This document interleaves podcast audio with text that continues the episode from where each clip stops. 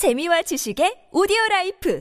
팟빵 안녕하세요. 군사 돋보기입니다. 비교적 최근에 일어난 여러 전쟁들 중 걸프전을 통해 세계에서 가장 뛰어난 정밀 폭격 능력을 보여준 미군도 한때 소련이나 러시아와 비슷한 개념의 전략 폭격을 퍼부었지만 그 결과가 비참한 실패로 끝난 전적이 있습니다. 미군은 계속해서 이런 실전을 통해 군사 무기와 기술력을 개발해 왔기에 언제나 실전에서 뛰어난 활약을 선보이는 무기 체계들을 개발해 온 것이겠지만 베트남전에서 이 어마어마한 폭격 실패는 미군에게는 그야말로 뼈아픈 과거로 남아 있는데요. 베트남 전쟁 초기에 실행되었던 여러 작전들 중 하나인 이 Rolling Thunder 전략 폭격 작전에서는 무려 86만 4천 톤의 항공 폭격이 이루어졌고 이 단 한 번의 작전에 쓰인 폭탄과 폭약이 6.25 전쟁 전체를 통틀어 사용된 폭탄과 탄약보다 훨씬 많은 수준이었습니다. 그런데도 불구하고 오늘날 최강의 군사력을 보유한 천조국으로 불리며 압도적인 방공망 제압과 정밀 폭격이 가능한 미국이 당시 완벽한 전략적 패배로 이 작전을 마무리 지을 수밖에 없었던 이유는 무엇일까요? 전문가는 아니지만 해당 분야의 정보를 조사 정리했습니다. 본의 아니게 틀린 부분이 있을 수 있다는 점 양해해 주시면 감사하겠습니다. 제1차 인도차이나 전쟁이 끝난 후 베트남은 남과 북으로 분단되었습니다. 우리가 흔히 베트남 전쟁이라 부르는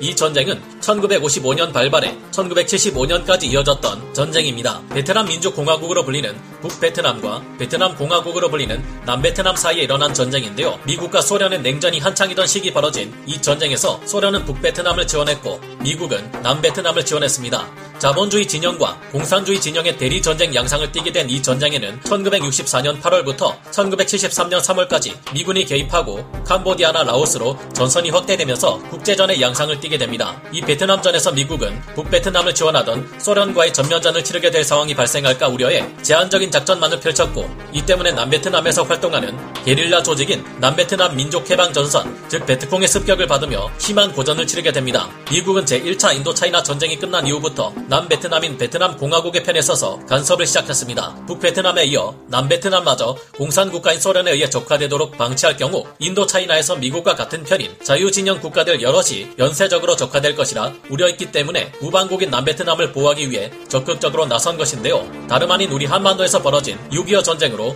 미국과 소련의 냉전은 본격화되었고 미국은 1차 인도차이나 전쟁 전비의 78%에 달하는 엄청난 전비와 무기들을 대량으로 지원하게 됩니다. 미국이 이 같은 지원을 퍼붓는 데는 남베트남을 공산군 세력으로부터 독립시킨다는 조건이 있었지만 북베트남과 베트콩들은 이를 그저 구시민 세력을 아무 생각 없이 지원한 또 다른 적일 뿐이라 여겼는데요. 북베트남은 미국이 원했던 분단 상태의 고착을 인정하지 않았고 남베트남 민족해방전선 즉 베트콩의 무장 봉기를 지원했습니다. 그러던 와중 1964년 8월 2일 통킹만 해상에서 북베트남 해군의 135편대 소속 어뢰정 세척이 미 해군 구축함이었던 USS 매독삼을 선제 공격해 양국 함대가 교전을 벌인 통킹만 사건이 발생 하는데요. 이 사건을 계기로 미 의회는 대통령에게 무력 행사를 자유롭게 실행할 수 있는 권한을 보유하는 통킹만 결의를 가결했고 미국은 본격적으로 베트남 전쟁에 개입하게 됩니다. 당시 미국으로서는 도저히 베트남 전쟁에 참여하지 않을 수 없었던 것이 1965년이 되면서 남베트남 정부가 미국의 지원 없이는 무너지기 직전의 상황에 놓였기 때문인데요.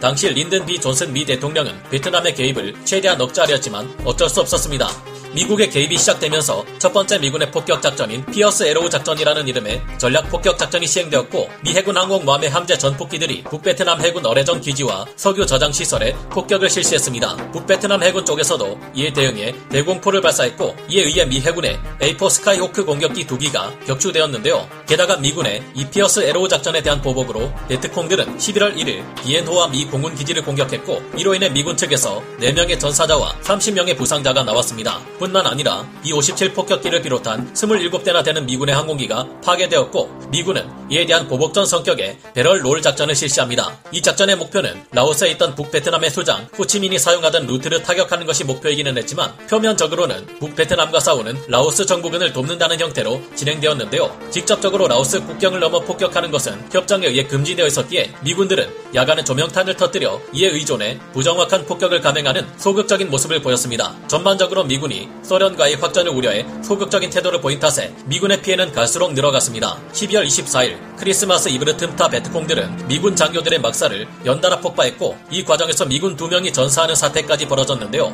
이에 대해 미군은 확전을 원하지 않았기 때문인지 보복전을 실행하지 않았습니다. 그러나 반대로 베트콩들은 미군에 대한 일련의 보복전을 계속 이어나갔고 1965년 2월 7일 중부 고원지대에 있는 미 육군의 플레이쿠 기지를 습격해 8명의 미군 전사자가 발생합니다. 이로 인한 부상자는 100명이 넘었으며 미군의 헬기마저 7대나 파괴되었는데요. 결국 크게 분노한 존슨 미 대통령은 플레이쿠 미군 기지가 공격 당한 날로부터 6일 뒤부터 즉각 30대 미 공군 A1, F-100 기체들을 동원해 북베트남군의 병영에 공습을 실시하는 플레이밍 다트 작전 one을 실시합니다. 그러나 이로부터 사흘 후인 2월 10일 베트콩이 퀴논의 미군 기지를 습격하자 또 23명이나 되는 희생자가 발생합니다. 미군은 다음 날인 11일과 19일 보복 공습의 일환으로 플레이밍 다트 작전 2를 실시하는데요. 이처럼 미군의 성과보다 피해가 훨씬 큰 결과를 낳은 상태에서 미군의 소극적인 폭격 작전으로는 참모본부의 장군들을 만족시킬 수 없었습니다. 결국 미군은 좀 더 대규모의 본격적인 전략 폭격 작전이 필요하다는 결론을 내리고 그 결과 계획된 것이 바로 롤링 썬더 작전이었는데요. 이 작전은 남베트남 공군과 미 공군의 합동 전략 폭격 작전이었으며 남베트남 내부의 정치적 소요로 인해 4번이나 연기되다가 3월 2일이 되어서야 겨우 실시되었습니다.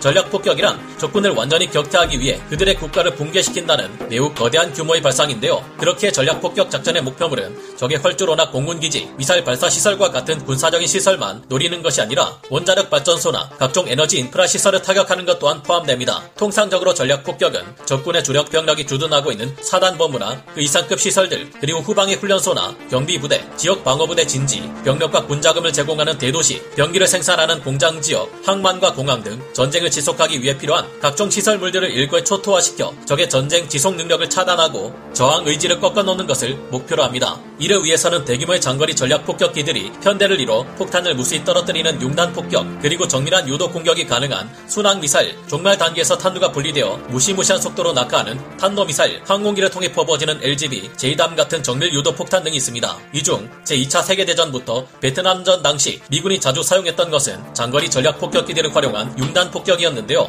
미군이 통킹만 사건 직후 남베트남 정부의 사기를 진작시키고 북베트남의 수송로를 파괴하여 군수품 보급을 저지하는 한편 북베트남의 모든 산업 기반과 방공망을 무력화시켜서 전쟁 수행 능력을 크게 떨어뜨리는 것이 바로 롤링 썬더 작전의 목표였습니다. 하지만 이 작전을 막상 실행해보자 예상치 못한 온갖 문제가 불거져 나와 미군의 발목을 잡았습니다. 가장 먼저 문제가 되는 부분은 북베트남에 구축된 촘촘한 다층 방공망이 거미줄처럼 퍼져 있었고 이 방공망의 위력이 미군의 예상을 크게 웃돌았다는 점입니다. 당시 미국은 제트 전폭기가 날아다니는 시대에 무슨 기관포에 미사일 몇 개 정도로 대응할 수 있을 것 같냐? 라는 태도를 보이며 자신들의 제공권을 완벽하게 장악할 수 있을 것이라 자신만만한 태도로 작전에 임했는데요. 그런데 실제로 작전을 시작하고 보니 북베트남이 구축한 다층 방공망에 미군의 전폭기와 폭격기들이 너무 많이 격추당해 감당하기 어려울 정도로 피해가 크게 누적되기 시작했습니다. 이 때문에 미군은 결국 적 방공망 제압 작전의 개념을 성립시켰고 이를 주 임무로 수행하는 와일드 위즐 기체들과 슈라이크 대레이더 미사일을 개발하며 맞섰는데요. 이 같은 노력들은 어느 정도 성과가 있기는 했지만 당시로서는 역부족이었습니다. 또 다른 문제점이 있었는데 북베트남의 경우 미국과 달리 산업 시설들이 전국에 흩어져 있다는 것이었습니다. 이렇게 전략 목표물들이 마구 퍼져 있다 보니 북베 트남 입장에서는 한 곳이 폭격당해 파괴된다 해도 멀리 떨어져 있는 다른 공장에서 생산해 필요한 물자를 대신 생산할 수 있었고 정작 북베트남군에게 필요한 공산권 국가들의 지원 물자들은 베트남 중국 국경지대를 통해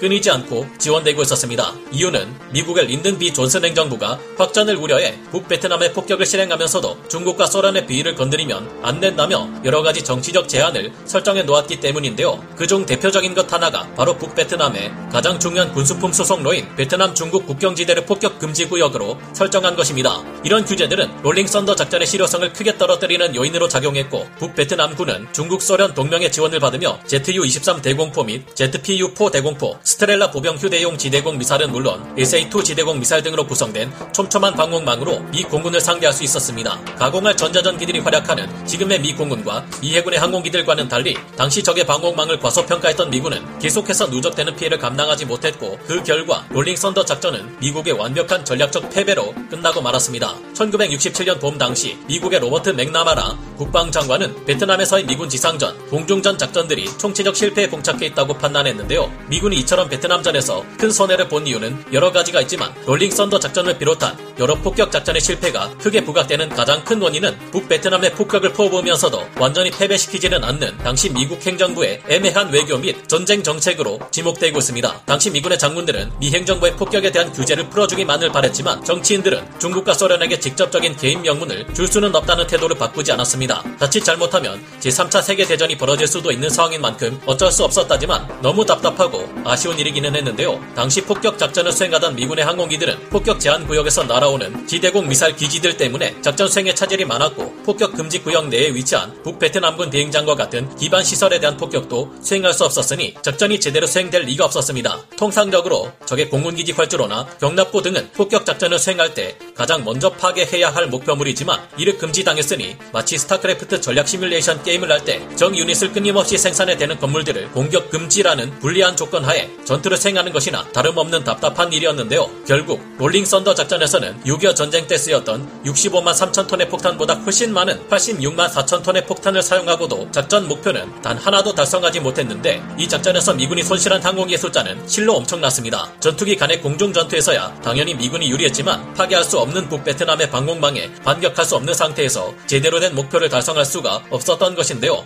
당시 이와 같은 제한을 둔 이유에는 제3차 세계대전으로의 확전 우려가 있었기 때문이라는 점을 감안하면 역시 평화를 지키기 위해서는 전쟁이 일어나기 이전에 적이 아군 을 공격할 경우 상대방 역시 끝장날 수 있다는 경고로서 작용할 만한 강력한 군대와 무기가 반드시 필요하다는 점을 실감하게 됩니다. 오늘 군사 돋보기 여기서 마치고요. 다음 시간에 다시 돌아오겠습니다. 감사합니다. 영상을 재밌게 보셨다면 구독, 좋아요, 알림 설정 부탁드리겠습니다.